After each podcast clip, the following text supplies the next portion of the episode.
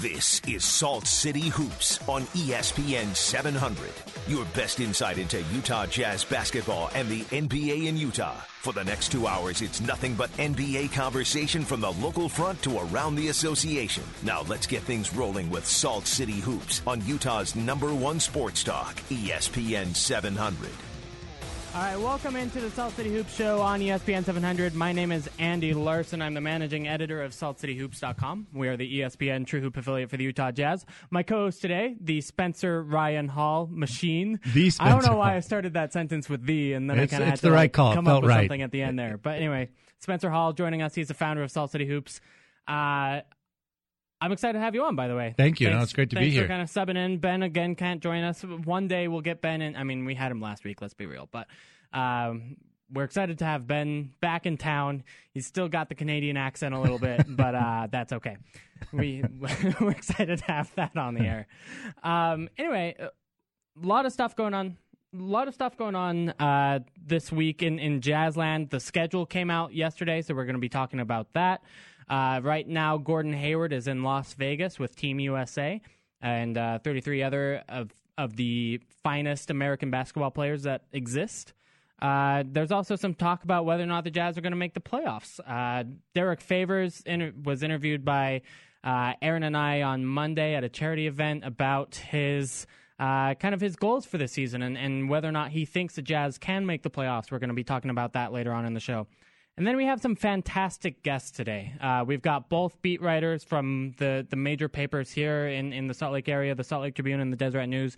We do have Aaron Falk joining us at 7:30 today, talking about uh, he went down to Vegas to cover Gordon Hayward's time with with the USA basketball team. We're going to be asking him about that, asking him about Derrick's disappointment not to be selected on that team, uh, Dante Exum's injury, and more. We'll be talking to Jody Genessy at eight o'clock. He's a beat writer for the Deseret News and and the Utah Jazz. Uh, kind of talking about it, more of the same, plus a little bit of the the Dante Exum question of you know do you replace him or or do you kind of roll with the the point guards you have with Trey Burke, Bryce Cotton, and Raul Neto. So uh, he had a report on that earlier in the week about Garrett Temple. We'll kind of talk about that.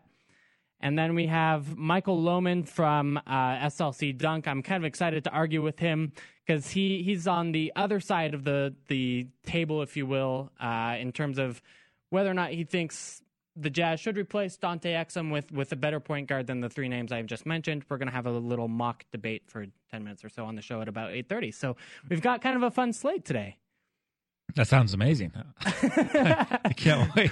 All right. Well, it's all it's all coming up. You're you're a part of it, Spencer. Uh, Um, well, I, you know, I, I always say this, but the NBA summer is almost more exciting to me sometimes than the regular season. Well, and you're not alone. I, I've shared this on the air before, but Salt City Hoops gets significantly more page views during the off season than the season sometimes.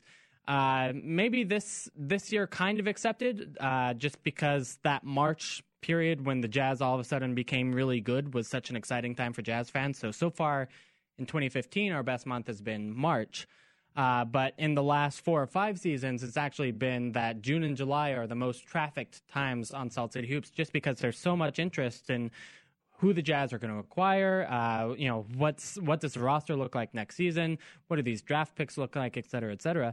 And it's you know it's a really interesting time in the in the year, despite there not being any Jazz games. Yeah, I think with the schedule release, I thought it was amazing the detail people went into with breaking down all the details. Every team's going to play 82 games, uh, but people treated it like, you know, it was some glimpse into what the basketball gods uh, would foretell would would have in store for us for the next couple months. See, I would I would make fun of those people too, except I am one.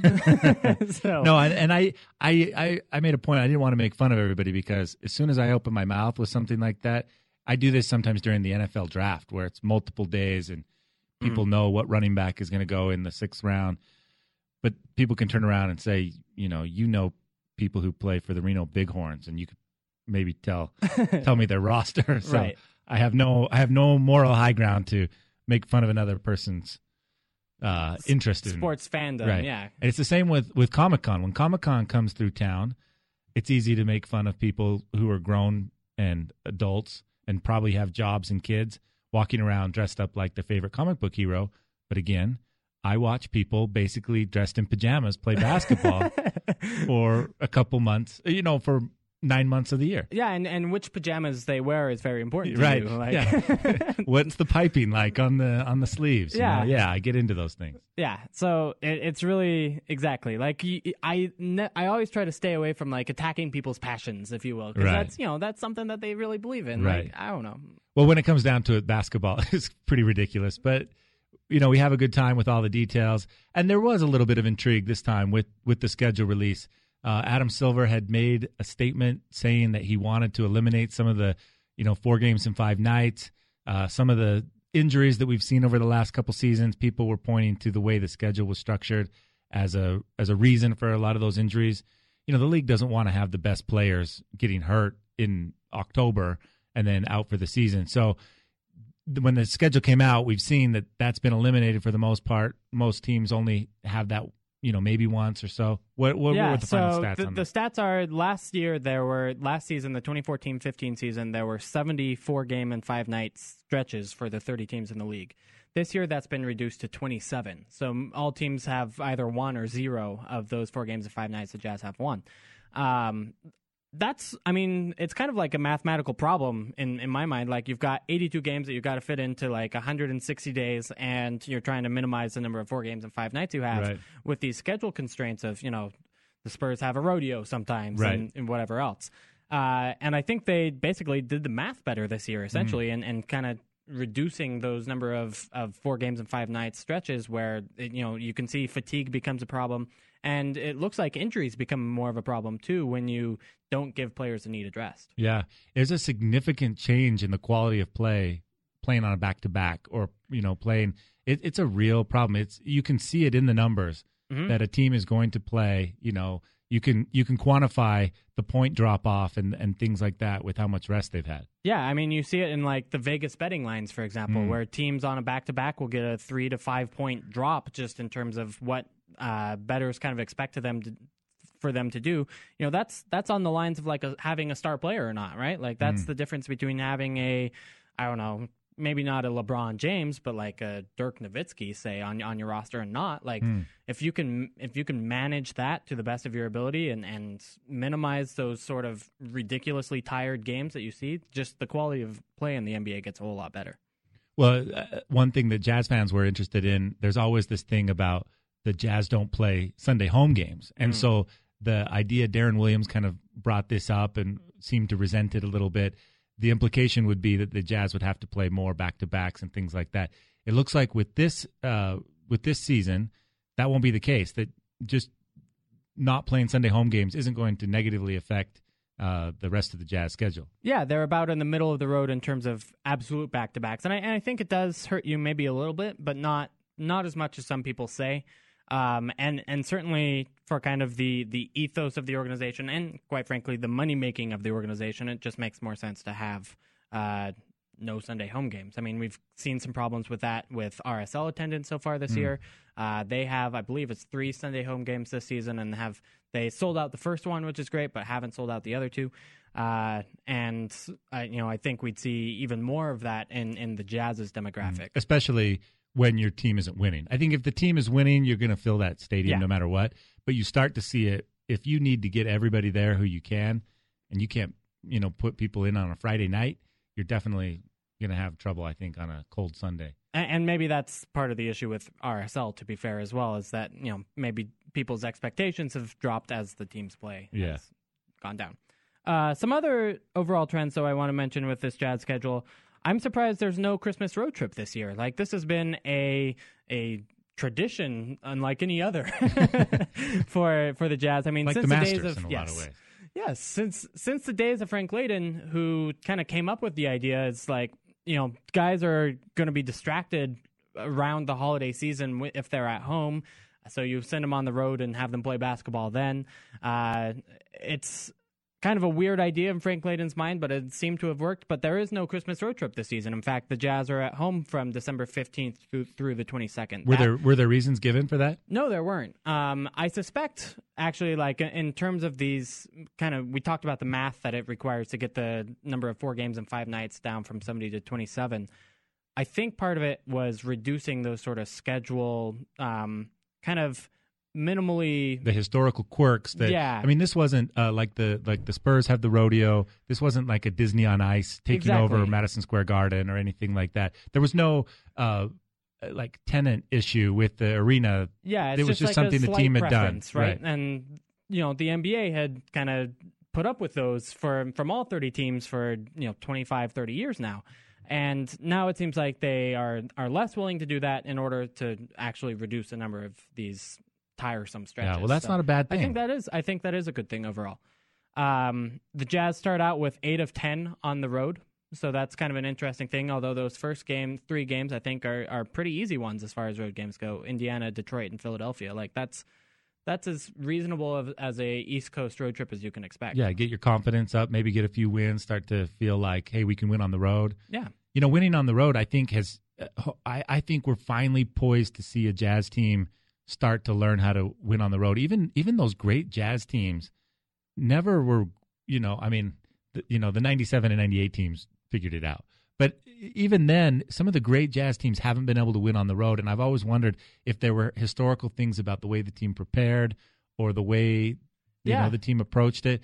So I'm, I'm excited for a Jazz team to learn how to win on the road. I do think some of that is altitude, in that the Mm. Jazz have a better home record than maybe they should, just because the the altitude does tire out their opponents coming in. And usually Um, the team plays in Denver the night before and then comes in if they're coming yeah. from that side. Um, so yeah, I mean, there's there's some stuff there, and that's that's obviously kind of helpful to the Jazz.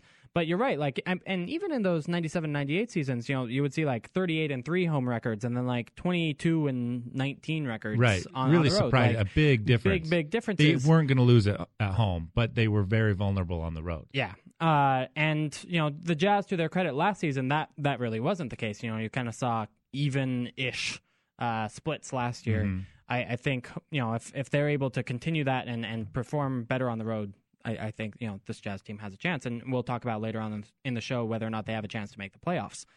Um, other kind of overall trends for the schedule: uh, three national TV games, which is which is more than the Jazz have had in, in the last, I believe, four years.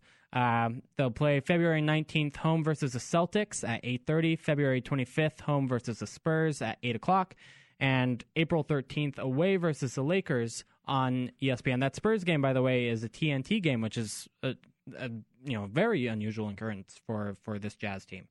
Yeah, and, and then if you include the NBA TV games, that's another three. So you Mhm. could really say six national TV games. So Yeah. I think you know when we go to Vegas or we are in places in the in summer league and some of the bloggers from all the teams are there.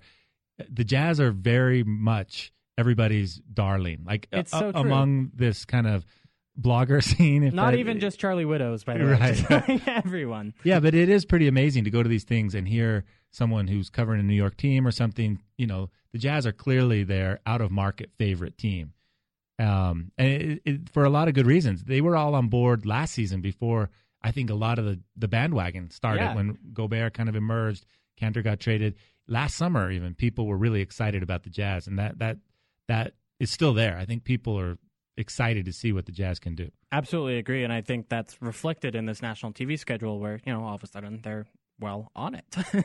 uh, They are as- in the league. Yeah, it's like they exist. Uh, you know, the NBA is not still like completely fair with their TV schedule. For example, um, the ABC games, for example, uh, they're doing eight Saturday night games and eight Sunday games. Those Saturday night uh, kind of primetime games are eight different games featuring only seven different teams from the league. Wow. So, like, you know, it's still there's clear the clearly still the haves and have-nots in terms of national TV exposure, and the Jazz are definitely amongst the have-nots. But it's a step up from where they were. Yeah, and I don't mind that. I, I really don't. I, I don't You have like a pro- up on the well, yeah, and I don't. I don't ever have a problem with the league featuring their marquee teams. Yeah. The problems were a couple years ago when the Knicks had completely fallen off and were still on the schedule. Somehow the league needs to have a little flexibility. If if the Knicks are the worst team in in you know a historically bad team, you know nobody wants to see that. Not even people in New York, No. right? They're they're watching even the mediocre Brooklyn Nets, over, right, but I get you know I get it when you know when LeBron was in Miami and they'd be on all the time, but the Cleveland's going to be on a lot of times. The Golden State Warriors are going to be on a lot of Yeah, times. The Lakers sure. are going to they sneak deserve in. to be. That just that just makes sense. That, that's good business sense. So I don't wait, have a problem is, with is it. the Lakers okay, but the, the Oh, Knicks right. aren't? Because like the Lakers were not a very good basketball that's a, team. that's last a good point. The Lakers were a good example of a team that shouldn't be on. I, for some reason, there's just a little bit of uh, pleasure I take watching a horrible Laker team just completely destroy itself on national TV. I mean, So in that sense, I enjoy it. this radio show has a segment called LOL Lakers every week where we make fun of and laugh at the Lakers' uh, horrificness over the Oh, last gosh. 18 months or so. So, I mean, I, I'm in your ballpark, man. You're, Yeah. you're speaking to the choir. um, Yeah, no, for basketball purposes, I don't like it, but for Yeah. you know my own personal enjoyment, yeah, I, I understand. Uh, longest homestand of the of the season is six games from January 25th to February 5th. Longest road trip is five games in March 19th through the 26th. Uh, the Jazz have five Thursday home games this season, which is kind of unusual. They've you know had a few fewer of those in the past, so that um, means that we'll have to move around this show's schedule a little bit during the season, but that's okay. We're we're flexible. Uh, let's see individual games that we're looking forward to. I, I think there are some. I, I always look at when LeBron James is coming to Energy Solutions. doesn't it seem like every time he's in town, no matter what team he's playing for, it's unbelievable, it's unforgettable. We had the the Sundiata Gaines game. Mm-hmm. I mean, you could rattle off every time LeBron uh, has come through town. Gordon Hayward's game winner last year. Yeah. Devin Harris hit a game winner two seasons ago. Deron Williams, remember that shot of him kind of high fiving the crowd going around in a circle? that was when they were playing the Cavs when, when LeBron was on it. Uh, you know, this isn't in Energy Solutions Arena, but the Miracle in Miami, like these these Jazz LeBron games, for some reason, are just always incredible games, like season defining games. That was when Paul Um, Millsap went crazy, right? Yeah, the, the exactly when he made threes when you know we had no idea that that Right. was like a possibility. uh, uh, yeah, I mean that was that was an incredible game. So that that game, by the way, is March fourteenth, Pi Day for those of you who are mathematically and 314. or baking uh, inclined. right? Uh, yeah, so I, I'm looking forward to that date. Of course, the home opener is always a a um, something to look to. So that's November 4th versus Portland. Excited to see a Damian team Lillard. led by Damian Lillard. You know, obviously He might be the only one. They might just put him on the floor and then no one else. I'm kind of excited. Like maybe he goes kind of Russ Westbrook on us and, and starts shooting everything. Right? Hmm. Wow. Like I I think it's within the What realm an interesting season, yeah, for Portland. It's going to be interesting to watch. Yeah. Uh, November 23rd is the return of Enes Kanter and Hmm. the Oklahoma City Thunder.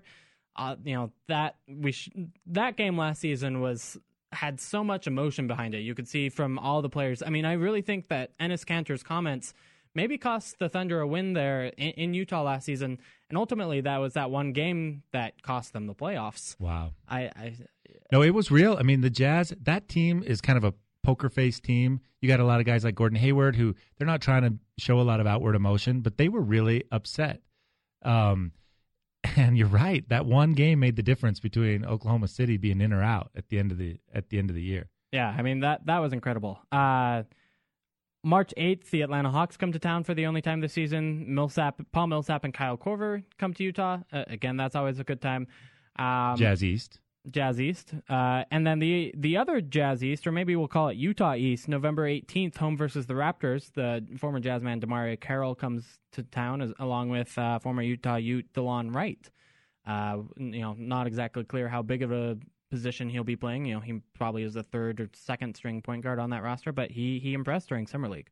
How great to see DeMarre Carroll get a chance, get paid, get a chance. That's a guy. it- You know, it's fun to see guys come through and get a chance, and to see him turning into, you know, a, a kind of a mark. I don't know if you call him a marquee guy, but somebody who was big for that Hawks team, got noticed, got paid, and good for him. Yeah, I, I completely agree. Like, you know, some people are like, ah, it's too much money and are kind of sports upset about it. But, you know, whatever. Sports It's- upset. it's the difference That's- between being actually upset. You know, Right. Uh, That's no good. one's, I don't know. I like that distinction. but it, it's sports upset, sports radio upset. Uh, and I, I think, but, you know, DeMarre's a good guy. I, I, I don't know if he sports deserve the money, but he, he, uh, he got it anyway. And, and, you know, more power to him. Yeah. Uh, any other thoughts on the schedule before I move to Team USA stuff? Well, I made the joke on Twitter that everybody's going to play 82, and I get a little bit bemused about everybody getting into all the little details. Like we Because, just did. Right, but just I'm a guy that likes to be surprised every game. Like I'm the guy who used to show up to the arena to cover the team and the doors would be locked and I'd think, "Wait, what's going on?" And then I'd realize, "Oh, it's an ESPN game. It's at 8:30. They're not even going to open this place." So those are just the pleasant surprises that there's Getting a serendipity. is a pleasant Right. surprise to- by to- by not doing your homework. There's a certain serendipity that Okay. happens when you have no idea what's going to happen that night. Oh, it's at 8:30. That's interesting. I'm I sorry had no idea. like, ruined the surprise for you then. I, I feel, I feel like you just opened all the presents on Yeah. Christmas morning. uh, okay, Team USA stuff. So, like we said, there's the Team USA practices mini camp, as they call it this week. Uh, two practices on uh, Tuesday and Wednesday, and then they're doing this kind of scrimmage exhibition thing uh, tonight, 8:30 ESPN. Gordon Hayward was invited to be part of the American, the 34 Americans who were invited. Derrick Favors was not, and was was not happy about it. And Uh, Trey Burke also they had leaked his name as a possibility, and people had said he was going to be on the team. He wasn't when the roster was announced. But I mean, less of a snub than, than yeah, Derrick Favors. Uh, you know, Marc Stein reported that he was going to be getting an invitation. According to Trey Burke's camp, he never actually received that invitation, and instead, USA Basketball decided to go with Michael Carter Williams, who probably better at Trey Burke than Trey Burke at this point. Though, you know, quite frankly, he's not the best player in the world either. Uh, but regardless, I think Derrick Favors is the snub here. In fact, I would argue that he was the number one snub amongst all the players that you could say should have made this roster but didn't. Mason Plumlee instead. You know, the, I don't know what the Plumlee brothers have. They have that they went to Duke and Coach K is the head Oh, coach. there we go. That's really what's going on There here is. Coach K is rewarding his guys. I see. Um, which is which is a shame, I think. You know, if if you're trying to represent Team USA in the best way, you, I, I think Derrick Favors, you know, should be on your roster. Yeah. If if you if you're bringing 34 players, Terrence Jones. Terrence Jones again. And okay, he doesn't have the Duke tie, does he? I, I honestly have no idea. I have no Um, idea. He could he could have played at like Bishop Gorman in Vegas and then gone straight to the pros, and I would have no idea. University of Kentucky, so not Mar- yeah. not the Duke guy. But regardless, Derrick Favors should have been there, and we asked him about it on Monday uh, when he was doing his his back to school scholarship thing, which I always kind of feel bad about, by the way, like asking guys. Going off topic when they're doing a charity event. Right. But regardless, I did. because I'm a jerk that way. Um, he said, I was frustrated for a while, but overall I got over it. They got the guys they wanted to get. All I can do is continue to work hard, continue to work on my game, and make my point next season. Be great to see some statement games from an angry Derrick Favors. You Yeah, know, going out- against Mason Plumlee. yeah, you on. know, do do like when Karl Malone, you know, got snubbed for the All Star game for as a starter and went out and dropped 63 on Milwaukee, or was it 68? 63. Uh, 63, I believe. Yeah, same thing. That's what I'm. That's what I'm hoping for. Yeah. Derrick Favors. As soon as these guys come through town, let's see it. Yeah, no, I, I completely agree. Um, Gordon Hayward, by the way, is not on the roster for the scrimmage tonight. It's unclear if that's because of his heel surgery that he had earlier this summer. Kind of, they're still a little bit hesitant about it, or quite frankly, if he's just kind of maybe too good to be playing in it, in that the, the rosters don't include, for example, LeBron James. Uh, you know, they're kind of putting the the fringier players of those 34 best USA basketball Mm-hmm. players on there.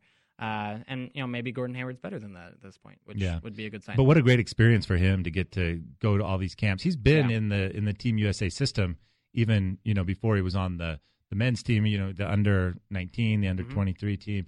He's had a lot of experience. He's been able to be in that system and learn. And and I I don't think you can underestimate how much it's helped his game and his confidence. He's talked so much about how the different coaches that he's had at the USA basketball level have helped him with different aspects of his game. You know, hearing from, say, Doc Rivers about something uh, has given him kind of the sp- perspective he needed when, you know, you're only hearing from one coach for so long or one system of coaches. It was good to hear from kind of the, the elite coaches that are part of USA basketball. So, Yeah, and how cool to be around these other players in not an all star type thing. When you're at all star, you know, there's a certain sense of I'm relaxing, we're gonna have a good time, we're gonna, you know, put on a show for the fans. But in this kind of an environment, all the guys are trying to impress each other and they have a common goal, they have a common opponent, they can go out and, and play hard. So it's a great opportunity to kind of see how you stack up against some of the great other stars in the league. Um, yeah, a great Yeah. great opportunity for Derrick those for Gordon. those and not for Derrick unfortunately, but those those dream team stories we hear of, you know, Michael Jordan and, and whoever else getting in these battles at, at the 88 or 92 dream teams, you know, that's the kind of thing that he's being uh, Exposed to. exposed to. 92 and 96, I should say, not 88 and 92 by the way. Well, you know, in '88, Jordan was on that team, so was he? or Right. 84. Excuse me.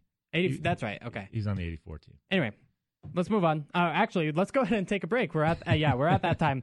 Uh, next segment, we've got Aaron Falk, beat writer of the Salt Lake Tribune, joining us. He's been in Vegas. We'll talk to him about Gordon Hayward, Derrick Favors, and and Dante Exum's injury. That's coming up next on the Salt City Hoop Show, ESPN 700. Analytics and opinions on the Jazz and the rest of the NBA. This is Salt City Hoops on ESPN 700. Welcome back into the Salt City Hoops Show on ESPN 700. I'm Andy Larsen, managing editor of Salt City Hoops, here with Spencer Hall, founder of Salt City Hoops. We're going to have Aaron Falk join us in just a second. I'm not sure. John, do we have Aaron Falk on the line? We'll find out. Uh, for So right the now, if you'd anticipation like, is killing I know me. it is. For, right now, if you'd uh, like to text in, you can at Andy B Larsen, sorry, or tweet in, I should say, at Andy B Larsen or at Spencer Hall. Ask us any questions you'd like. You can text it too. You can give out your You number over the air. my cell phone number.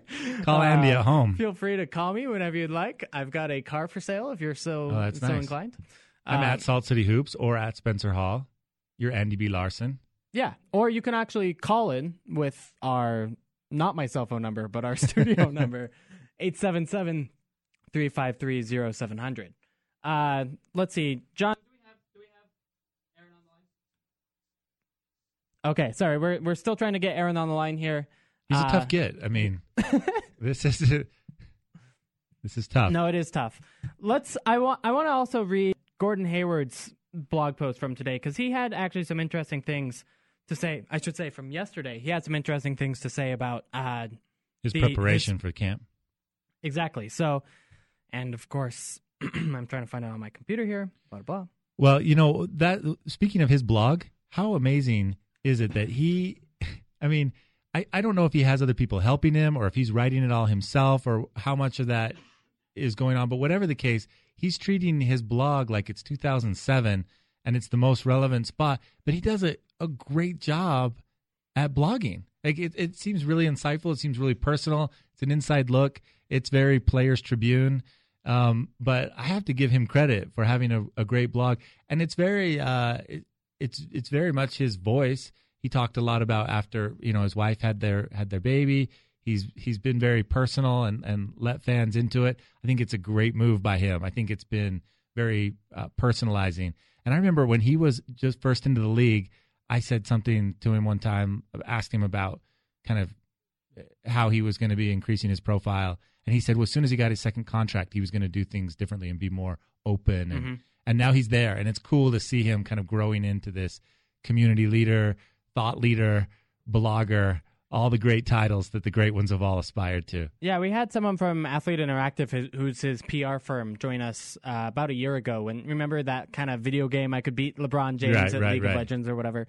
Uh, and we had them join us, and I guess he it's it sounded like to me that he talks to them on the phone and then they transcribe his voice into these these. Ah, blog articles, which is why it does sound so much like him. Uh, it looks like we do have Aaron Falk on the line joining us now, though. Uh, Aaron, are you there? I, I am. I'm not a thought leader or a blogger. No, no, but you can aspire to that, Aaron. I can't, and that's where we're we're all aiming. One day we'll just be as good of writers as Gordon Hayward is at talking. That's kind of what we're going. Absolutely. Aaron, how much would you pay to have all your articles written by someone else if you just talked to them over the phone and then they would write your story for you?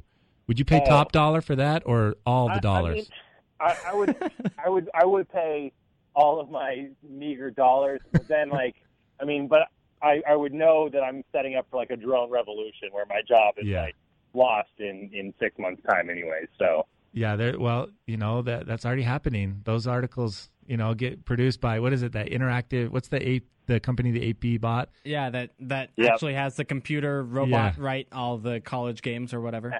absolutely, and that's why some guys in Philadelphia took care of TravelBot to send a message. Yeah, I know. well, listen, I- my joke about that is we treated that bot just like we do all hitchhikers. We treated it no differently than we do a regular hitchhiker making its way across the country. Uh, don't I know it? Don't I know it? All right, well, uh, Aaron, you were in Las Vegas this week um, with the with the USA basketball team, asking Gordon Hayward and the rest of the, the team there some questions. What what did you get out of that experience? What did you hear from from Gordon uh, about his team? Uh, sorry, about his time with with Team USA. You know, I mean, I, I think Gordon is pretty realistic about um, what USA basketball is for him right now, and and he knows he's kind of a guy on on the fringe. You know, may, maybe at best. I mean, you look at trying to pick a 12 man roster for for Rio, and where does Gordon Hayward figure in into those 12 players? And and I think he knows that, and, and but at the same time, he he knows that by going through all this, you know, one, he's going to get better. He's going to raise his profile, and and two, eventually, you know, he's got a chance that, that this opportunity will open up. I mean, you, you, I, I think you'd have a hard time saying, you know, let's list 12 the 12 best players in the NBA right now, or the 12 best you know players from the U.S. right now, and putting Gordon in there. But eventually, you know, through circumstance or whatever, he's got a chance to maybe play for an Olympic team we also talked to Derrick Favors at his his charity event with the Boys and Girls Club on Monday, and he he did seem legitimately disappointed or frustrated to, that he was not selected to the team. Uh, is it just that you know he wants kind of the developmental experiences that, that Derrick Favors had, or sorry, that Gordon Hayward has, or is it is it a prestige thing? I mean, what what's going on? Kind of, do you think in Derrick's mind? I, I mean, I would guess it's it's part prestige. I mean, here's a guy who was invited to those camps at one point in his career, and then and then you know all of a sudden that that dried up as it does for for other players. But you know he's he's certainly his game has grown in a way that maybe some of those other guys who have been disinvited uh, haven't. And you look at um, you know Kenneth Faried and and Plumlee, guys who are there, and I think there's a pretty good case to be made that Derrick Favors belongs there. Now, now when you when it comes time again to pick a roster for for a team, whether it's the Olympics or or World Cup, you know, or whatever, um, it's, it's a double edged sword. Like right, like like we just said, Gordon might sneak in because he's a good fit, because Krzyzewski likes him, because you know whatever. Maybe he's not one of the twelve best, and that's why Plumlee and and Faried maybe beat out Derrick Favors. But in the camp, in a mini camp situation, when you know Jerry Colangelo and these guys are trying to keep the the um, lines of communication open, keep people excited, um, keep players in a larger player pool. I mean, you know, USA Basketball. I, I think they could have afforded, you know, a couple more buffet vouchers to bring in Derrick Favors and a couple, couple of these other guys to a camp of uh, 34 players already. Aaron, do you, what do you think uh, the injury to, to Dante Exum does for the trend of, of letting players play in these international tournaments. You know, we've had Mark Cuban say he he he would like to have guys play, but he needs some assurances that it's not going to hurt his team or his bottom line. What kind of what what direction do you see the league going as far as allowing guys to play in these international tournaments? I mean, right right now, I I don't see it, you know, moving the needle as much as maybe you know people here would want after something you know so so unfortunate happens. I mean, you look at right now what's going on, and and you know obviously what happened to Paul George a year ago. Right. Well, Paul George what was was back in the fold. I mean, he was he at least made a, a token appearance there to say, hey, I'm interested in being part of this pool. Um, LeBron James is there, Kevin Durant is there, and you know it's it's the the kind of honor and and maybe the the the burden you know the, the that some of these guys feel to to represent their country when they are, you know, elite players. And and you know, you can't say that Dante Exum, you know, that Australia is turning out um, NBA athletes, or, or that Dante wouldn't be a, a very key part of that team going forward. I think it's hard to say, hey, don't go play for your country. You know, think about us, think about this, and and for me, it's not. You know, uh, everyone always makes the, the joke about you can't wrap them in, in bubble wrap, and and I think probably we the can bigger try. thing you can try, but I think the bigger thing, and and probably the like, if you really want to make a difference, you know, let let's let's cut the number of games the guys play over the course of a year in general. Right. Um, but that but that's not going to happen because it's not profitable. You know, it's not as, as profitable to do that. Yeah, and the guys are going to play in things like the Drew League, and, and they're going to play, you know, at the at the church in their home city. Sure. They're going to play. I think the league just needs to figure out ways to uh, you know be covered. I think from insurance standpoints and things like that. But you're absolutely right. The the season itself. I mean, you don't even have to play in the games, Aaron, but you you have to travel like they do. You're not on the you're not on the first class plane, but but you you've seen firsthand what that travel does to you. And I mean, just even as somebody who only covers the games from home, I don't travel on the road. I'm exhausted. I can only Oh. imagine what it's like. You get a little bit of a firsthand sense of what it's like. So, what what would you say? That's the number one thing then is changing the travel. I, I mean, I, I would I would think you know cutting back on on the the number of of total games. Um, yeah, the the travel is, and now I'm I'm a, a terrible example of you know uh, the average human body. Um, I, you know, I. I think you're perfectly average, Aaron. well, maybe maybe that's the truly sad part about it. Um, but yeah, it's you know it's it's exhausting. It's exhausting to to to change time zones, to wake up, you know, and and and you think of you know you get in right after a game. These guys are going to bed. You know, they're probably not just crashing out as soon as they you know fly from one city to another. You're up. You just played a game or whatever, and, and it's a very funky schedule. It's not like anything you know most people have to deal with.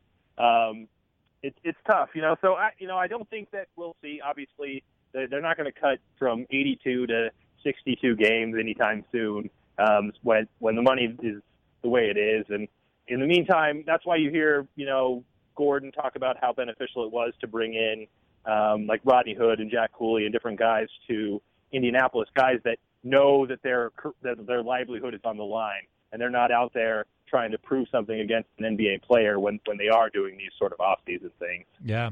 I've always thought that, that you could still play 82 games, but I would love to see kind of almost like JV night where instead of playing your top eight, you have nights where it's required to play your bottom eight. You know, and you can't play if you've played top eight minutes, you are not eligible to play in the bottom eight game. And Theme, then theme night, I like it. It's Yeah. called the Philadelphia 76ers. yeah. No, but I think people would watch that. I mean, there's some guys on the end of the bench. It's always the backup quarterback is the most popular guy in town. But I think you could have, you know, a Monday night game, a Tuesday night game, some of these kinds of nights where you get to you get a chance to see some of the up and comers. Or now with the D League affiliation, maybe you have, you know, Rising Star Night. You can only, you know, if you, you can only have played in less than two years of the NBA. I don't know, something like that. But then you then you go to buy those tickets on StubHub, and it's like, what they're giving me three dollars to come to this? right. Well, then you do you do kind of a lottery where one person is going to get you know three thousand dollars or something. I don't know. so you put it all in a pot, and then one person can win. You add a gambling element. It's done wonders for the NFL, and see what that does. And and no fair no fair catches on punts, and a camera that's always overhead. It, it, let's bring back the XFL. Yeah, I think I think we're we're on the right track. I think it's a return to, to the ABA, right? You like you just Yeah. have someone out there for a half court shot that could bankrupt the franchise. Yeah. Absolutely, absolutely. It's that that Will if he Ferrell hits, movie. That's true. If he hits this shot from half court, we cannot pay anyone who works for the team today. All right. Well, I can't believe we don't have a franchise. I know. I cannot believe it. I don't know why they're not asking us for ideas. We're full of ideas. all right. Well, Aaron, we got to go ahead and take a break. But thanks so much for joining you, uh, joining us. Sorry, and, and sharing your expertise uh, from your from your trip from, to Vegas this week with the USA basketball team. Really appreciate it. Uh, we'll follow everyone. Just follow Aaron if you're not already at, At Trip, Trip Jazz. Jazz. It's easy. Awesome. Thanks, guys. You have a good night. Thanks, See ya. Aaron. All right, like I said, we got to take a break. On the other side, we're going to be talking about the Jazz's playoff chances next year in the 2015-16 season. That's next on the Salt City Hoops Show. You're listening to ESPN 700. You're listening to Salt City Hoops on Utah's number one sports talk, ESPN 700. All right, us at the Salt City Hoop Studios are having a uh, debate on whether or not Nick Young is an affront to basketball. Oh, he absolutely is. I think for a storied franchise like the LA Lakers to bring on a clown, and uh, you know he he has a good time, and I think he's he's interesting like that. And I always like players to have a little personality. But when they were clowning, when they were so bad, I was right there with Kobe sending those little death stares, you know, saying, you know, come on, when you're losing that badly to still be clowning. but they won that game. I know, but this is also the same guy who has one of the greatest gifts in history on that one where he shoots the three, starts celebrating coming down, but then the shot misses. Yeah. He's already celebrated three steps. I don't know. I, I just I like a guy who can have a good time. I liked Gilbert Arenas, these kinds of guys, which is incredibly that. I was going to say, but Gilbert and Nick are out of the. In fact, they're you know they're wizards, right? They're Yeah. they're from that same. yeah, that same cloth, if horrible. you will. Yeah, no, they're all they're they're cut from the same group, but I just think, you know, if the Lakers are trying to get through, I think you, I don't know that you bring a guy in like him, but you know, it seems to be working for him. People think Laker fans seem to think he's the next, you know, Jerry West. I don't know. we we were talking about the Lakers because we were talking about the Jazz's chances of making the playoffs next season. And you look at uh, the kind of the, the state of the Western Conference, and I think it's gotten a little bit easier than it was last season with, with the fall of the Portland Trailblazers and the Dallas Mavericks. Now, uh, you know the the main players there are still within the conference. So you know Tyson Chandler, for example, went from Dallas to Phoenix. Uh, Lamarcus Aldridge went from Portland to San Antonio, but you've kind of condensed the talent into fewer teams so that maybe the Jazz have a chance to get to that seventh or eighth seed. Yeah, I don't think uh, Portland. I mean, completely. They, they they're they're off. They're off that top eight ledger. They're, I, I they're so. off. And then I, I was the last time I was on the show was when we were watching in real time the Dallas Mavericks go from a contender to completely out of the running. I mean, they they are actually putting together some interesting pieces, and they could be sneaky. They've got JaVale McGee signed yeah, today, for yeah, example. I mean that that put them over the edge. So they they aren't completely um, ruined. You know, it's not a wasted season necessarily. They could be sneaky depending on how the pieces come together, but I don't I don't think that they're anything to to be worried about. And I do. I think the Jazz sneak in. I think they get the eighth spot, and uh, maybe probably even the seventh. I think Phoenix is going to be right there, probably in that eighth spot. I think the Jazz probably take that seventh spot, and uh, I, I don't think it's going to be that much of a stretch to make. I don't think anybody making that prediction is is you know going to be going too far out on a limb. No, I don't think so. You know, Zach Lowe said in his podcast that he had been hearing uh, from you know NBA execs and, and front office people, coaches, etc., that the Jazz were people's sleeper team to get into the West. So to the point where you know he was like he he made the point. That's not a They're sleeper not a sleeper pick. team anymore. You know, if if they were That's a solid seven pick. Right. to- If they were on a 54 win pace for the for the end of the season, as as they were last year after the All Star break, and you look at the state of the Western Conference, it's not at all crazy to say that they can make the playoffs next year. I do think people are fe- sleeping on Phoenix a little bit. Uh, I think Tyson Chandler helps them out a lot. You know, s- uh, supposing that he stays at kind of the level he has been for the last two seasons, but having kind of that interior rim protector really helps them out, and and especially if they can get the locker room issues figured out now that the Morris is, the Morai have split up, the Morris twins, and and Markieff is upset that Marcus has been traded because somehow they thought they would play their entire. They thought they were a package deal? right? But you know, regardless, they they still have some problems, but I think they're a good roster on paper. Uh, Sacramento and and Lakers fans for some reason think that they can compete. who and is more cannot. likely between the Lakers and Sacramento? Who is more likely to make the playoffs? I would say Sacramento. I don't know. There's just By a something bit. about Sacramento that makes me think they should always just automatically be at the bottom of the standings. No, and I, I think that's fair. But I, I think you look at th- the Kings have at That's least a very two- data-driven opinion that Yeah. I just shared. I, I think you can look at the Kings and say that they have at least two proven good NBA players.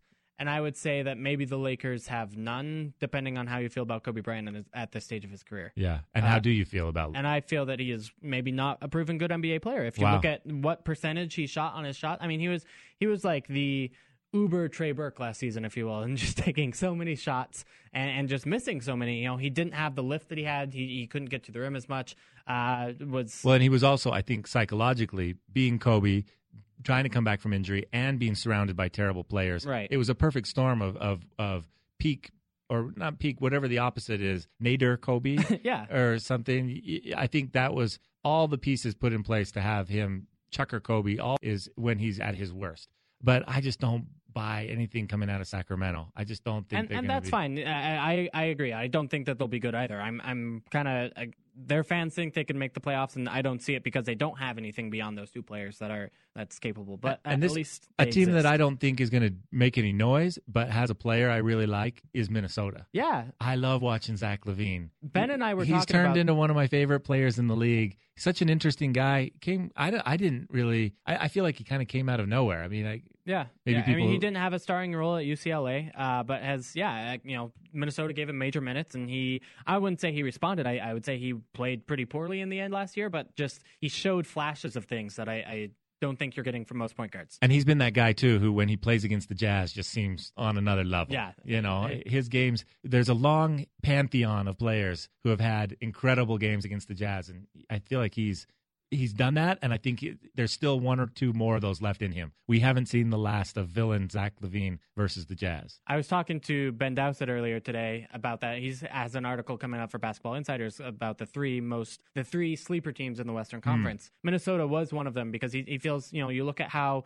with Ricky Rubio coming back and an improved Andrew Wiggins and improved Zach LaVine, Gorgui Dieng there, and of course Karl-Anthony Towns now in the mix. That's a sneaky, that's sneaky actually lineup. pretty. If like some pieces come together, that's that's a pretty good lineup. I, I like that better than the Lakers next year, and I like it better than Sacramento. I think absolutely. No, that's a really fun. They've got some pieces that should make it really fun to watch. I, I completely agreed. All right. Well, next hour we've got a cool lineup uh, joining us. Jody Genessy, beat writer for the Jazz for the Deseret News, joins us at the eight o'clock segment after this break, uh, talking about what the Jazz are looking at point guard to replace Dante Exum, and furthermore, uh, other topics as well. Michael Lohman from SLC Dunk joining us at eight thirty as well. Uh, so that'll be a good debate. And yeah, thanks Spencer by the way for joining no, us. No, thanks for letting me jump on. Of course. Uh, that's Coming up all next segment, you're listening to the Salt City Hoops Show on ESPN 700, your home for Utah's number one sports talk.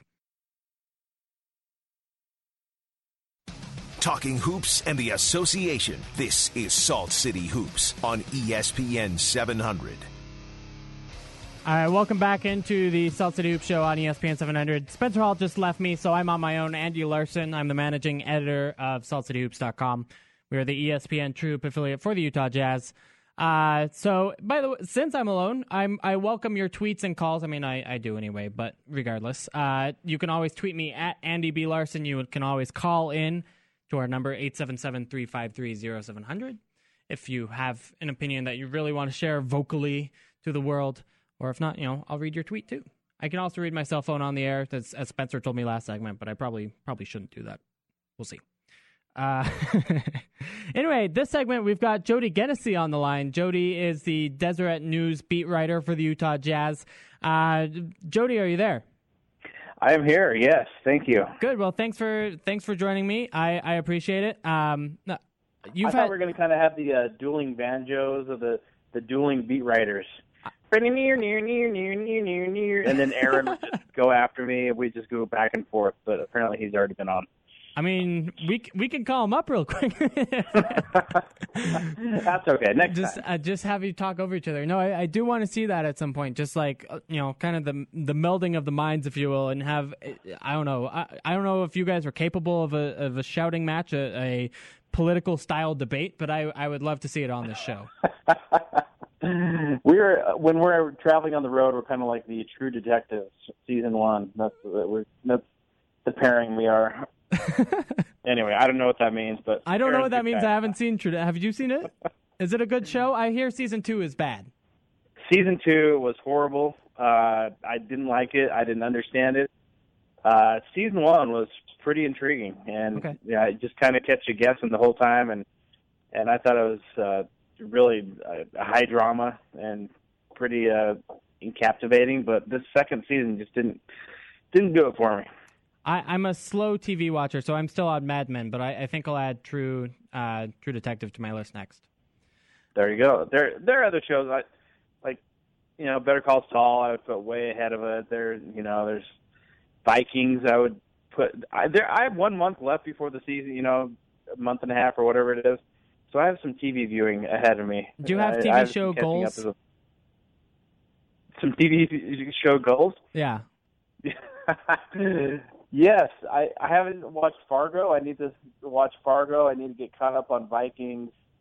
Um, gosh, there are a couple other series that I'm sure that are awesome that I need to watch as well. I, I sorry, I, I, wasn't planning on asking you that, but uh, you know that's where the conversation turned, and we have we have 20 minutes, whatever. Um, I, I want to ask you though, turning to the Jazz for a second. Um, I, I want to ask you about the the Garrett Temple report from last week. So uh, you know, as as we talked about earlier in the show, Dante Exum had a torn ACL in his game with the Australian national basketball team last week. Uh, and the Jazz have kind of the three point guards left standing Trey Burke, Bryce Cotton, and Raul Neto.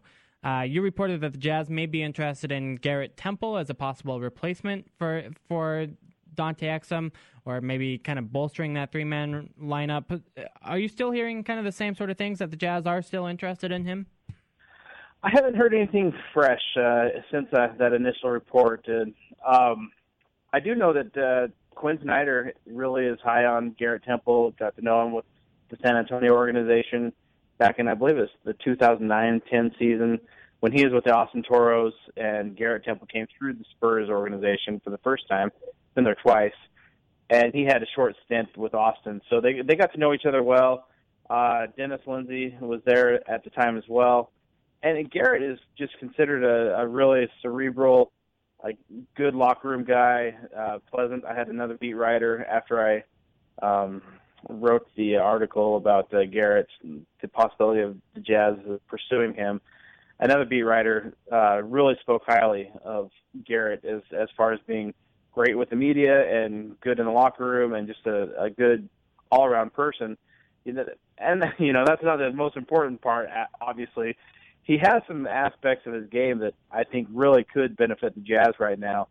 The thing that Dante Exum gave Utah last year was, as you know, he's six foot six and he could clog those uh, passing lanes and and was a better than expected defender.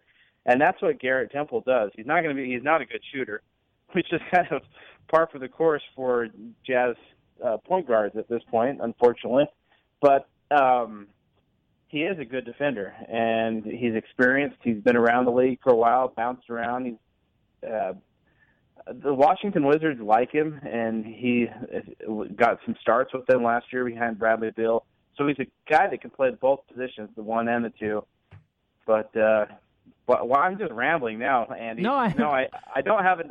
The latest update that I've heard was uh, from a Washington reporter that said today that the Wizards haven't heard from the Jazz yet, and actually that doesn't surprise me because I, I wouldn't be shocked if the Jazz, assuming and I do assume that they're still interested in him. We'll wait until after things the the dust kind of settles with Dante Exum. They get the surgery done and kind of get past that point. So I, I think that's when they would start pursuing the the additional uh, point guard to help if that's the route they choose to go. And, there's still so much time left before media day and training camp opens at the end of September, beginning of October. Uh, you you know they've got probably four to six weeks there at least. That, you know, there's still time to acquire that point guard and have him you know fully ready and, and joining the team for training camp. Right. I mean, there's no rush. It's not like anybody else out there is uh, in a hurry to sign or to trade for Garrett Temple. Right. So they're they're in a good spot. They don't need to hurry. Um, if they're interested, which I I know they are at some level, uh, it, you know, plans change sometimes as well too. But uh, I would assume that it would happen here in the next few weeks. So no no hurry for it to happen right now. Let me I ask, think if, go ahead. Actually, I think if it came out that they were contacting Washington right now, I think the Jazz would be really fearful that it would come across as being insensitive to Dante Exum. I know that Dennis Lindsey is really uh, super sensitive and uh, aware of that fact. Let me ask: Do you do you think the Jazz? I, I don't know how much you you know this from the front office, but do you think that they feel that they need a replacement? That you know, going forward, these three point guards they have on the roster are not good enough. Uh, I wouldn't say they don't think they're good enough. I know that you know they're confident in Trey and and think that he'll have a better shooting year. Obviously, the, he struggled last year, but he he runs the offense. You know, he can run the offense, and I mean, really, the Jazz, the second half of the season last year, they played really well with without great point guard play, and you know they're so I think that they're still positive that they can have a nice season this year even without Dante Exum. I think the the the big concern is not necessarily with Trey at the at the one to start. It's more with uh, Bryce Cotton and Raul as as the main backups. I, I think they like both of those guys. They're quick. They can. Uh, they're good playmakers. Uh, again, they struggle with their shot, but they uh, they're capable. I think they they see them both right now as number three back, hmm. three point guards. If that makes sense. So, um, I, I I don't know. I it's the Jazz always speak so highly of their players, um, off and on the record. So it's yeah. hard to really for me right now to get a clear viewpoint of of where they are. Because I know they were willing to gamble this whole season and just let Trey and Dante try to uh, learn on the go and and see if they couldn't develop and and play even better than than they did last year, um, and then make a bigger decision at next year in the off season. Uh, you know, if if it looked like they weren't going to be able to turn into a, a number one and a number two point guard for the future, then that's when they would address it. But it obviously changes things up with one of those guys out. Was Garrett Temple the only name that you heard in terms of a possible acquisition, either in, in free agency or trade market for at, at the point guard spot? Yeah, I mean, if you look at the free agency, boy, there's just really slim pickings. Um, yeah, I, I just I don't see anybody that would come in and, and be enticing. Honestly, as a number two point guard. Uh, so no, I ha- I haven't heard any other names. This was a specific uh, a source that that said he knew that uh, Dennis Lindsey was was pushing the Jazz to uh, per- perhaps pursue Garrett Temple. So that's that was the source that gave me that, and it's a reliable source that has uh, proven time and again that he is pretty in tune with what's going on. So cool. Uh, at some level, there is interest. Yeah, and and I mean, you have a wide network of sources from sources within the front office to the airport. I mean, it's it's an incredible network of people that you have, Jody. This was not my hashtag airport source. that might be my. I have a restaurant source. Uh, he or she hasn't uh, given me much lately, but uh, is is it I, at funny cause, the Cheesecake Factory? Is that the restaurant source in question? no, Enes Kanter is left. Oh, okay. No, this is. It, I I was only I wasn't actually joking. I I got a report uh, when Alex Jensen was being interviewed and and courted by the Jazz, and he was uh, up for a job as player development coach two years ago. That he was at a, a team dinner with all the the front office personnel and and some other members of the Jazz organization, and that kind of clued me into the fact that he was about to be hired. So that was a nice little uh, restaurant source. yeah, no, I, I think it's it's actually kind of cool how you built those. You know, I don't know like how close you guys, you and your restaurant source or your airport source before, but I mean, for me personally, my development of sources has been really from those sources rather than from me reaching out to them you know if, if that makes sense you know. It's something like where where people appreciate the work that you do and especially you jody who's you know so active on on social media and, and kind of build a community if you will that you have a whole bunch of people kind of rooting for you to have the best information for you to have uh, the stories that are breaking. It, it's actually kind of cool. Yeah it, it is and it, it always makes you feel good because honestly that's not my forte. I, I don't feel strong about uh, you know calling people up and, and looking under every stone. That's I'm I, I've always felt like I'm a better writer than a reporter, if that makes sense. There are some guys who are just bulldogs and they're gonna knock down every door and just just they're gonna relentless and they're gonna get the news one way or another. That's not really my personality. I have to be that way sometimes to to do my job, but it's always such a a uh, a luxury and a pleasure when somebody calls you up or, you know lets you know that hey this is happening or that's happening. Like like you got the nice scoop about the uh, the jazz logo. That that was really I you're are you saying I wasn't knocking down doors for that? No I don't know how you got that. I, you have you, you have logo sources that I don't so kudos to you that's yeah that's that's really what it is is is a logo source somewhere at the i don't know the the jazz's logo factory. That's i'm pretending that that exists. You're to be commended andy because you are a hard worker. So i think that you'll continue as as you're in this uh, this business and now that you're doing the stuff with ksl you're going to get more and more scoops and i'm going to have to keep on scratching my head wondering what in the heck who who in the heck is feeding andy information that's not feeding me information yeah, I mean, we, we will have have to have like an arms race, right? Like that's that's the next logical conclusion is to to really compete for who's who's breaking these stories. I, I will uh, opt for the leg wrestling if we could do that. and I'm an undefeated champion of leg wrestling at the Deseret News. I'm opting out, but if you know, if if the logo thing was a feather in my cap, then you have a veritable, you know, Indian headdress of feathers in your cap, if if that makes sense. Uh, well, I appreciate that. I, want to ask you, kind of with with regards to this Dante Exum news, and, and you kind of referenced it before that the Jazz were, you know, pretty comfortable with Dante Exum and, and Trey Burke going into the season as point guards one A and one B. Now that without Dante Exum, um, and you know maybe or maybe not making an acquisition there, Do you feel like maybe this playoff push that you know Derrick Favors has talked about it as the season's goal next season? Uh, Rudy Gobert it, it has too. Gordon Hayward has as as well. Do you think that that playoff push is, is more important to the players than it is to the front office?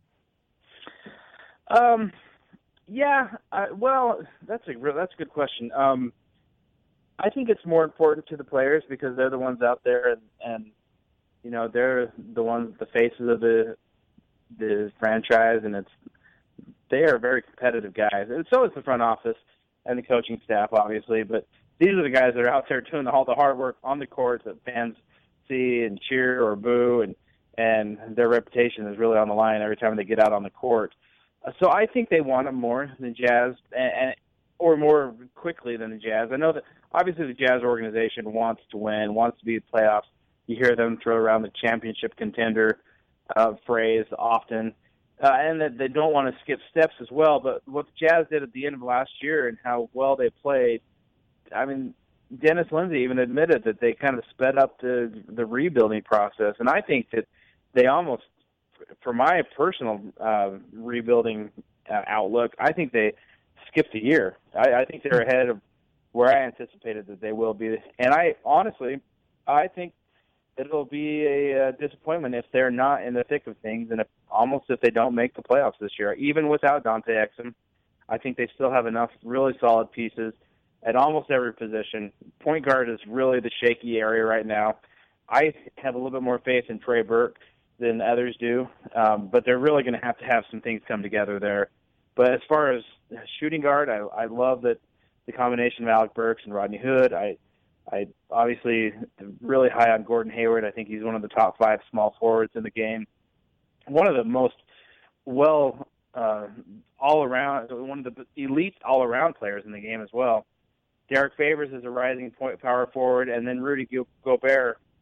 Nobody has a center that is as as athletic and uh, imposing and uh, such a good rim protector as Rudy Gobert. You look at those those rim protecting numbers. I mean, what was it? Opponent shot 40% at the rim against him, and yeah. the closest was I don't know, it was like 48%, 49%. I mean, it was it was ridiculous how good he was around the rim. Yeah, definitely the the league's leader in uh, preventing points in the paint in both uh, kind of affecting his opponent's shot percentage as well as just how often they shot. The opponent's really kind of scared to to put layups on on the glass with Rudy Gobert anywhere nearby. Yeah, and I, I think so. You still have the, the key cornerstones.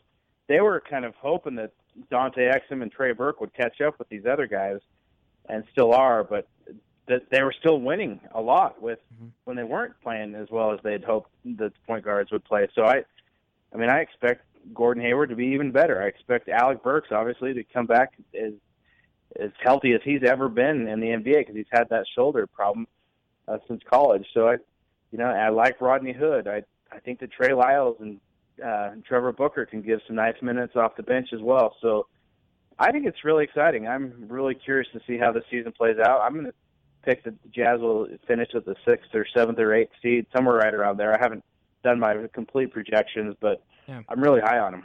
Do you do you have any thoughts on the on the Jazz's schedule coming out yesterday? You know, were you surprised about anything? As um, obviously they play 41 home, 41 on the road, like everyone says, but there there's some you know tweaks in there that that maybe changed it a little bit from seasons past.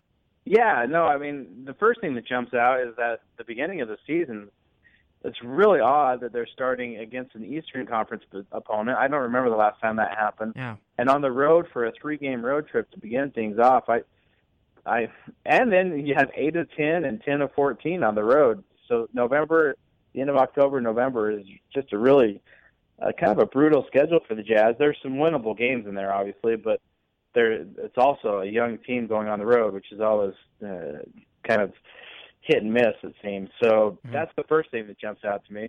The second thing was the the no pre-Christmas trip. That yeah, we're just. I mean, that's a one-game trip. There's they play the Warriors on the 23rd.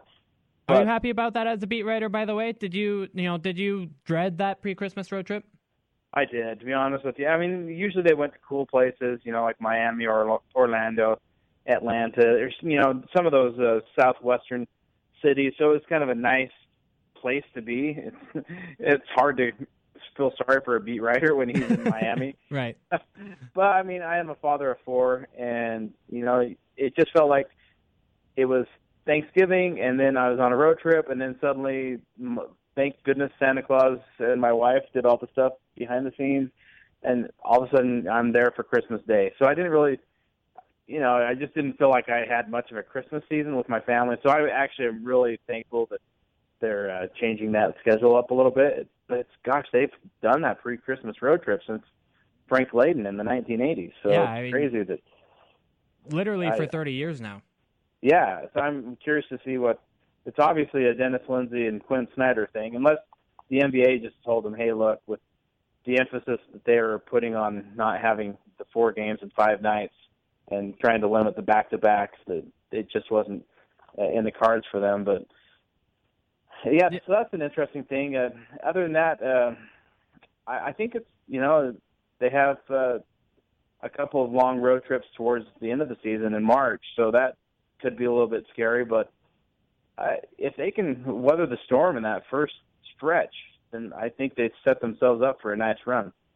Yeah, I, I completely agree with you on that. I, think if and and the schedule I think is a lot easier in terms of opponents faced than it was at the beginning of last season when they got on that kind of really poor start to the the, the season before kind of the system came in place and everything else. On the other hand, if if the Jazz come out to a great start next season, uh, get some wins on the board, then I think you know kind of the I don't know if the sky's the limit for this team, but we could see kind of a playoff a, a, de- a definite playoff contending team next season. Yeah, and uh, you make a really good point about last year. They were still learning Quin Snyder's system, and you know that first month and first couple of months, and so their heads were spinning, and they're playing all these really good opponents on the on the court, and it's no wonder that they started off as poorly as they as they played the previous year when it was one of the worst seasons in franchise history. This year they have the benefit they've they've been with Quin for a year, and all these guys are back for the most part together, and they have the experience, so they uh, don't have that uh, roadblock ahead of them, so to speak. I, I think that will will really help them. I mean, they played really well the last two and a half months of the season, and I only anticipate that they'll continue at that rate, if not better than they were from last year. Yeah, I, I agree. Uh, all right, Jody. One last question for you. You're you're known as a man of, of many talents, if you will. You know, you're you're a, obviously a crack reporter, uh, but you're also a Vine star. You're now the the host of your own YouTube series, Man vs. I don't know noun. In, insert noun here, uh, whether that be universe or diet or you know whatever it is. Uh, you're also obviously a big a big deal on Twitter. You're a Photoshop artist now featured on CNN. Of these, which is which is your favorite and why? You know, what if if you had to eliminate all of them? I guess I guess we need you as crack reporter still. But uh, you know, what's your what's your favorite dalliance, if you will? Oh man, you're I, people are gonna wonder if I how much I paid you for this. And I love it, and I will pay you. Thank you. Oh, Uh, right now, this I know that people probably don't want to hear this, but I, I've written for 21 years. I've been in the Deseret News for 21 years now, and it, I still I love it. I love my job. I love writing about sports. It uh, I love like I did a feature on Jack Cooley this summer. I love that. I love different just profiling players. But right now, the video is just kind of it's some. I, it started with the vines. I started doing these silly little vines and jokes, and then I did the game recaps, the rapid recaps I call them. And now I'm doing YouTube, and it's just really it's a new challenge, and it's kind of stimulating, and and I don't know what I'm doing. I'm horrible at editing and all that stuff, but it's fun to learn something new, and I, I feel uh, blessed that I'm able to kind of have fun with that little hobby while still being able to pay the bills uh, with the writing gig. So but uh yeah right now you know when you you get something new and it's it's new and exciting and and uh it, it's shinier that's kind of where i'm at right now so i guess i i want to be a youtube star there you go andy Okay. All right. Well, I'm still counting down the views until you can get that that first hundred dollars where YouTube will finally pay you for for your contributions to the network. i i mean i don't want to brag but i just i surpassed it Oh, you So, did? All right. I well, did, yeah. congratulations. I I didn't realize that. How long ago was that? um it's been just in the last couple of weeks. Uh, Okay. Um, I have one video. I shaved, and then I I did a video where my family reacted, and I have a two year old son, and he just didn't recognize me, and he was scared to death of me, and he just started bawling, and it was. Uh, we were laughing at his pain and agony, and for some reason that's like taken off. It has almost 150,000 views now Oh, and so that's kind of the horse that's just chugging along right now. So I still haven't seen a check from pay from uh, YouTube, so I guess I'll I'll believe it when I see it. But the numbers are there. That I put in a lot of hours to get the hundred dollars. You that. well, uh, th- some of that Google money is coming your way. All right. Well, thanks, Jody, for joining us. Uh, we can follow you at DJ Joe's, DJ Jazzy Jody on Twitter. Um, of course, Jody Genessy's stuff is all online at DeseretNews.com. Thanks again so much for joining us, Jody. Hey, thanks a lot, Andy. Take care. All right, that was Jody Genessy. By the way, I, I I guess I should have told Jody this while we still had him on, on the line, but um, I have a famous YouTube video as well. I actually created a ultimate frisbee highlight compilation video. Um, with like 500,000 views on, on YouTube. I did it for a school assembly way back in high school, and you know it it it works. By the way, I love ultimate frisbee. Um, if if I didn't fit the nerd stereotype already, I do now. We got to take a break. On the other side, we've got Michael Lohman from SLC Dunk joining us. We're going to argue about the Dante Exum uh, injury. Maybe not so much the injury, but whether or not the Jazz need a replacement at the point guard position, uh, or if they should just go into the season with Trey Burke, Bryce Cotton, and Raul Neto. That's coming up next on the Salt City Hoop Show on ESPN 700. Analytics and opinions on the Jazz and the rest of the NBA. This is Salt City Hoops on ESPN 700. All right, welcome back into the Salt City Hoop Show. Andy Larsen here with you, managing editor of SaltCityHoops.com, ESPN TrueHoop affiliate for the Utah Jazz. Just want to make a quick correction here. My YouTube video of Ultimate Frisbee highlights only has 300,000 views, not 500,000. I may have over bragged, you know, as as much as it is to, to, to brag about having an Ultimate Frisbee highlight compilation video um, on YouTube with a lot of views. So uh, maybe I'm saving myself a little bit by having it be less popular. I don't know if that's true. We're trying to get Michael Lohman on the line. Milo is from SLC Dunk. He's going to argue the the Dante Exum uh, replacement thing with me once we get him on on the air. Uh, trying to find him. For now, um, I appreciate the tweet from Jody from our last segment. Had fun chatting with Andy B. Larsen on ESPN 700. He's doing a great job covering jazz from multiple angles at KSL, Salt City Hoops and Radio. Thank you, Jody. I appreciate it. That's a nice thing to say. Uh, you know, I, I think Jody does Jody does a great job too. I, I I mean, we just have such a good group of, of beat writer guys. Are we are we ready to go? No, we're not. Okay, sorry. Oh, wrong number. That's not good. Let me see. okay, let me see if I can find Michael's number uh, that's that's accurate. I won't read it on the air because that would be a, a bad idea. Um, anyway, John. John, by the way, is our producer. John, I uh, so I'm not ever sure if I'm pronouncing your last name correctly. Is it La Follette? Is it La I lost my wallet, La Follette. La, La Follette? Okay, Just thinking of the rhyme. I lost my wallet, La Follette. I I'll lost never my get it wrong. La. Follette. Well, I'm sorry. I've I've said it, that okay. wrong at least three times. I don't think you have very often. Well, that's good. I Not just, as much as some other just people because I don't say produce your name all that often, though, right? like that's that's not better. Most people don't. Most people just say John because my last name is intimidating when it when you look at it. It's French. it's Americanized, polluted French.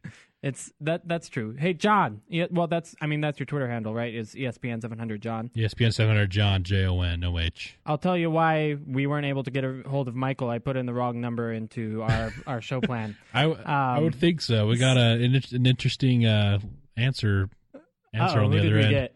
I don't know, but it wasn't Michael, and it wasn't anybody that knew Michael. Oh dear. Well, uh, yeah, we'll try to get him on next segment then. Sounds good. Um, in in the meantime, I, I want to talk about this um, Gordon Hayward's blog uh, about how he the, what uh, work he's putting in during the off season.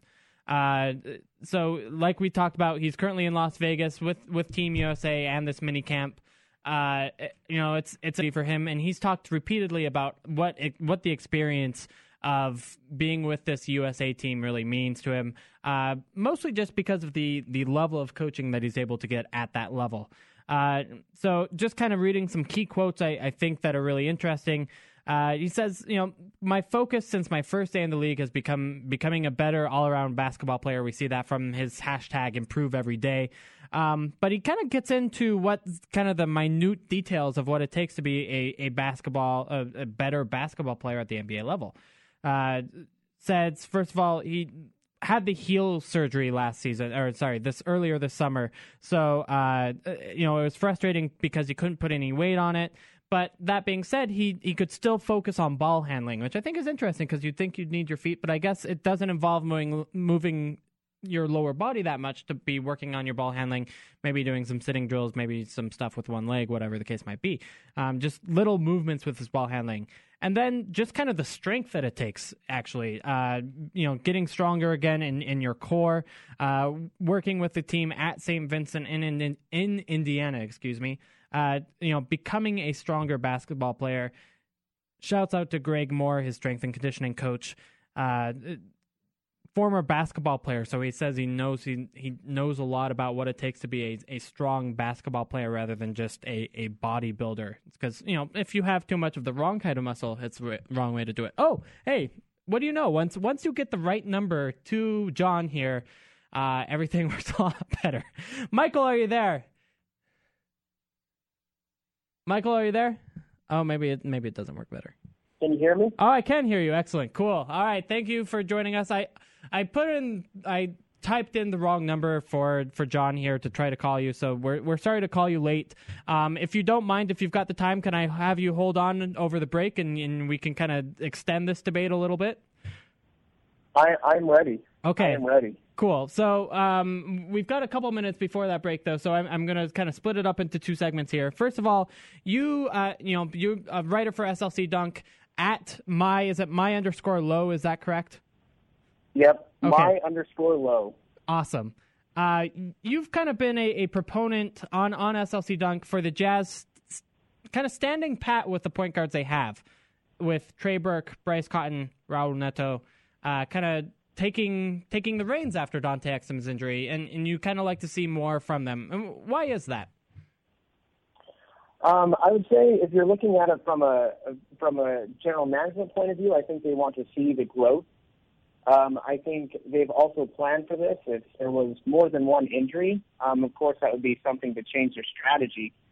But um, they decided that this this this group of this uh, this group and this roster was was enough to go into the season, whether it was with Dante Exum or not. And honestly, um, with Dante Exum, based on his play last year, that it was more of a leap of faith to go with Dante Exum and this group than it is to go without Dante Exum and this group because Dante was actually um, he was below value, uh, below replacement player level.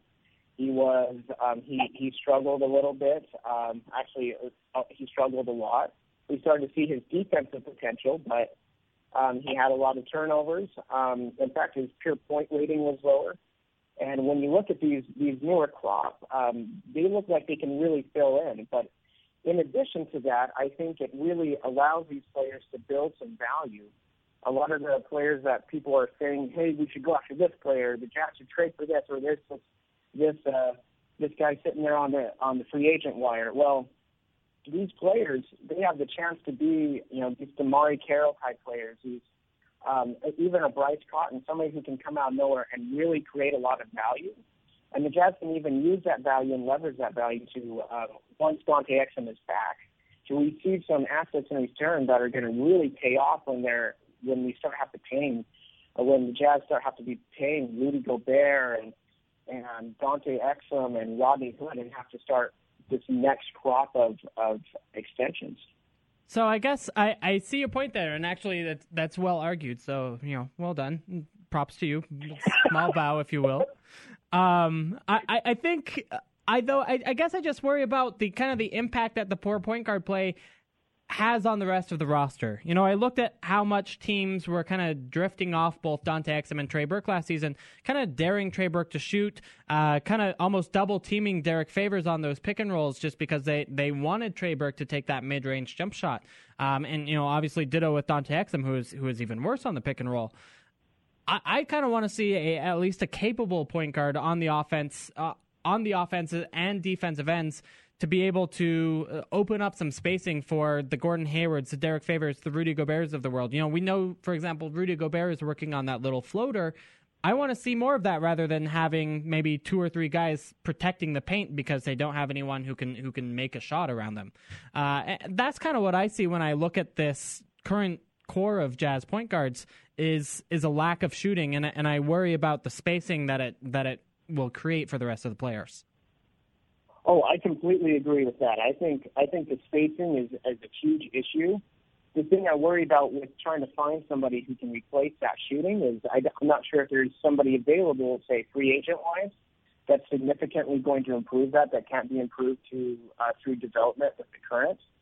Um, I think also uh, the Jazz, with those numbers, with you know how the how the the team suffered, we also have to think that they're also playing Elijah Millsap a lot at, at that shooting guard position. They're filling in with Rodney Hood when he was coming back from injury and and, and and not exactly shooting the ball that the way that he was towards the very end of that se- uh, of last season, where he's starting to take off and really help spread that, uh, uh, you know, get some better spacing in there. Um, but I, I also think that if you look at um, Raul Neto's um, his assist ratio, his assist ratio is very promising. Now his turnover ratio is is not very promising. yeah. Having a, a, a turnover 25% of the time is, I don't think, um, in Quin Snyder's uh, plans. But his assist ratio, if you have a point guard um, of that caliber with with Rodney Hood or Alec Burks um, or Glenn Hayward on the wing, and then with Rudy Gobert and Derrick Favors, this is a with those players out there, they need those are the ones who need to feast. And if if either Raul Neto or Trey Burke or even Bryce Cotton can get to the point where they can be a knockdown shooter, they don't need to be um, be able to create for themselves. Just they need to be able to hit that knockdown shot. And I think the the improvement that we saw with DeMarre Carroll under Quin Snyder in Atlanta that's promising if if he can bring that type of development to to any of these point guards who can just hit an open hit the open shot. If they can hit those open open jump shots, which will be theirs, um, then it's going to do a lot. But I also believe that the Jazz have a chance to really refocus and re- and and and have a chance to to side this over at the at the All Star break when that trade deadline starts getting there to, to play this crop out, see if it works. Because if they're able to not have to make a big trade or anything, then they can use that that that cap space for actually a, a you know for a salary dump or something to gain some extra assets. Because that's the Jazz still have one more prime year to do um, asset accumulation uh, before they really have to um, before they're really big into um, play, you know, playoff contention mode. They're on the cusp of that, but they still, I, I still believe they still have one more year to to get some prime assets that are going to help them later on down the line. Yeah, no, I, I, you're sounding so reasonable here. Like this is, you know, these are kind of actually the similar arguments that have been presented to me by the front office. And actually, Michael, we got to take a break due to my own uh, self-imposed intelligence difficulties. Let's put it that way. Um, do you mind Sounds holding? On, do you mind holding on over this break, and and we'll continue this conversation at at the next segment? Sounds sounds awesome. We'll continue it. All right, sounds good. We got to take a break. You're listening to the Salt City Hoops Show, ESPN 700. You're listening to Salt City Hoops on Utah's number one sports talk, ESPN 700. All right, welcome back into the Salt City Hoops Show on ESPN 700. I'm Andy Larsen with Salt City Hoops, joining you um, we've got Michael on the uh, Michael Lohman from SLC Dunk on on the line. So we, we want to continue Howdy. this. Hi, yes, thank you. Um, we want to continue this point guard kind of discussion we, we were having before. We're on the topic of, of Raul Neto. Uh, and you know, as you pointed out, his assist ratio is very good, but his turnover ratio is is also very high. I guess I would say. So you know, it's it's not as good. What do you see from Raul Neto next season. You know, I, I'm I'm a little bit skeptical. I have to be honest. As, as kind of a mid-tier point guard in the ACB, I don't know how well he translates to the NBA level. Um, I, I'm not sure how well he translates. I think his photos will translate really great. um, but uh, as far as when we saw him in international play, I think there were some games where he really he had he had some really great games, albeit they weren't against the highest level of competition. Um, um, where he really I, uh, was kind of I, I hate saying Rajon Rondo esque because he's I mean he doesn't have that length, but he just kind of is not he's he's not a pretty scorer. He's going to he's going to get some rebounds and he's going to he's going to get a lot of assists and it, I mean there's a chance where we could see if if he gets major minutes we could see a line of like seven eight seven from him. Um, yeah. Just for sheer sake of him being in there. Um, I think his biggest knock is really the turnovers and the shooting. Um, and and those are things where if he was with the team last year, I think they would have been Quin. I think would have been able to live with it. But I, I think the the team is in a different place, and um, so I, and that's why I, I think I, we see Trey Burke really starting out the season as a starter. Um, but uh, I think if people have heard um, that heard heard the Zach Lowe um, podcast, they were talking about. Um, I, I think Amin was on there, and he said uh, it won't surprise him if if Raul uh, was uh, was a starter by the end of the by the end of the year, just by the way he you know can get get guys the ball um, and is able to just read read the floor. Yeah, Amin Elhassan or Elhassan. I, I always forget that he's like Americanized the pronunciation of his last name. Um, at ESPN on Twitter, let's put it that way uh, really likes Raul Neto. You know, he feels, as you pointed out, that he might be the starter just in terms because he passes the ball better than any other point guard. He's he's a great setup point guard uh, in terms of being able to find people on the floor. Kind of, you know, the comparison I've heard you you throw out the Rajon Rondo comparison. I kind of like the um, poor man Ricky Rubio's comparison a little bit too, where you know, again, not a good finisher at the rim, not a great shooter, uh, but can set up his teammates in kind of really creative ways. Yeah, I, I totally agree with that. I, I think um, I, I'm excited for what he what he can bring because I, I think we all remember in that summer league when he when he came over and he just played in three games and Trey Burke had a rough summer league, but he he did outplay Trey Burke in that summer league, uh, almost to the po- point where um, I, I had Raul fever. I, I was I was ready. yeah. Um, uh, but then he went back to Brazil, and he did. He had a couple rough years when he went back. Um, and I I do think the turnover thing can improve just because of the way the, the Jazz run their system.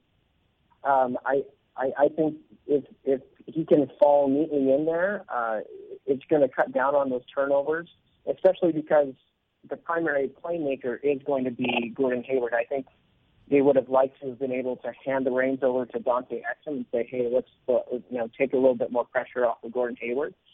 But um, I think we're going to see a lot of that offense that we saw last year um, with Gordon Hayward being the, the, the primary ball handler, and, and possibly even more of Rodney Hood at yeah. that by, by default because of this. Do you think that we see small lineups with, or sorry, big lineups with Alec Burks at point guard, or maybe you know you even could run Rodney Hood or or Gordon Hayward as and kind of use them as your de facto point guards? Um, I think the lineup that I'm actually excited and I, I think has a chance to be seen is actually a, a lineup with Elijah Millsap at hmm. that position, just because he is a bulldog on defense and he can really uh, get an opposing point guard out of out of the groove.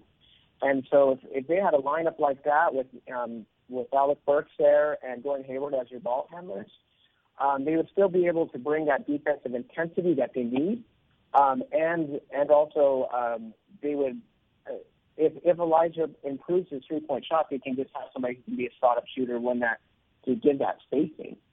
So that's that's one I'm actually kind of excited about. Yeah, I, I think that's a, a good defensive thing uh, roster. If if you know, I think Alec Burks has to show a couple more steps there, but. Uh, you know, I think that has some promise. You, there's no reason you need the smallest guy on the court bringing the ball up necessarily.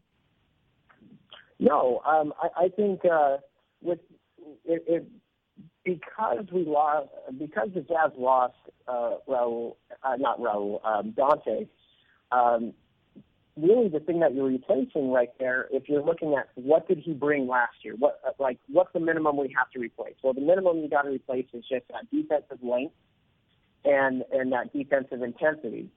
And that's not a that's actually not a lot to replace, and that's why I don't think the Jazz need to go looking for anything else because what you're looking to replace isn't that much. And if you're thinking that you need to replace more than that, then you're guessing on a projection that just hasn't come to come to fruition yet. We would hope it was, yeah, but it's not.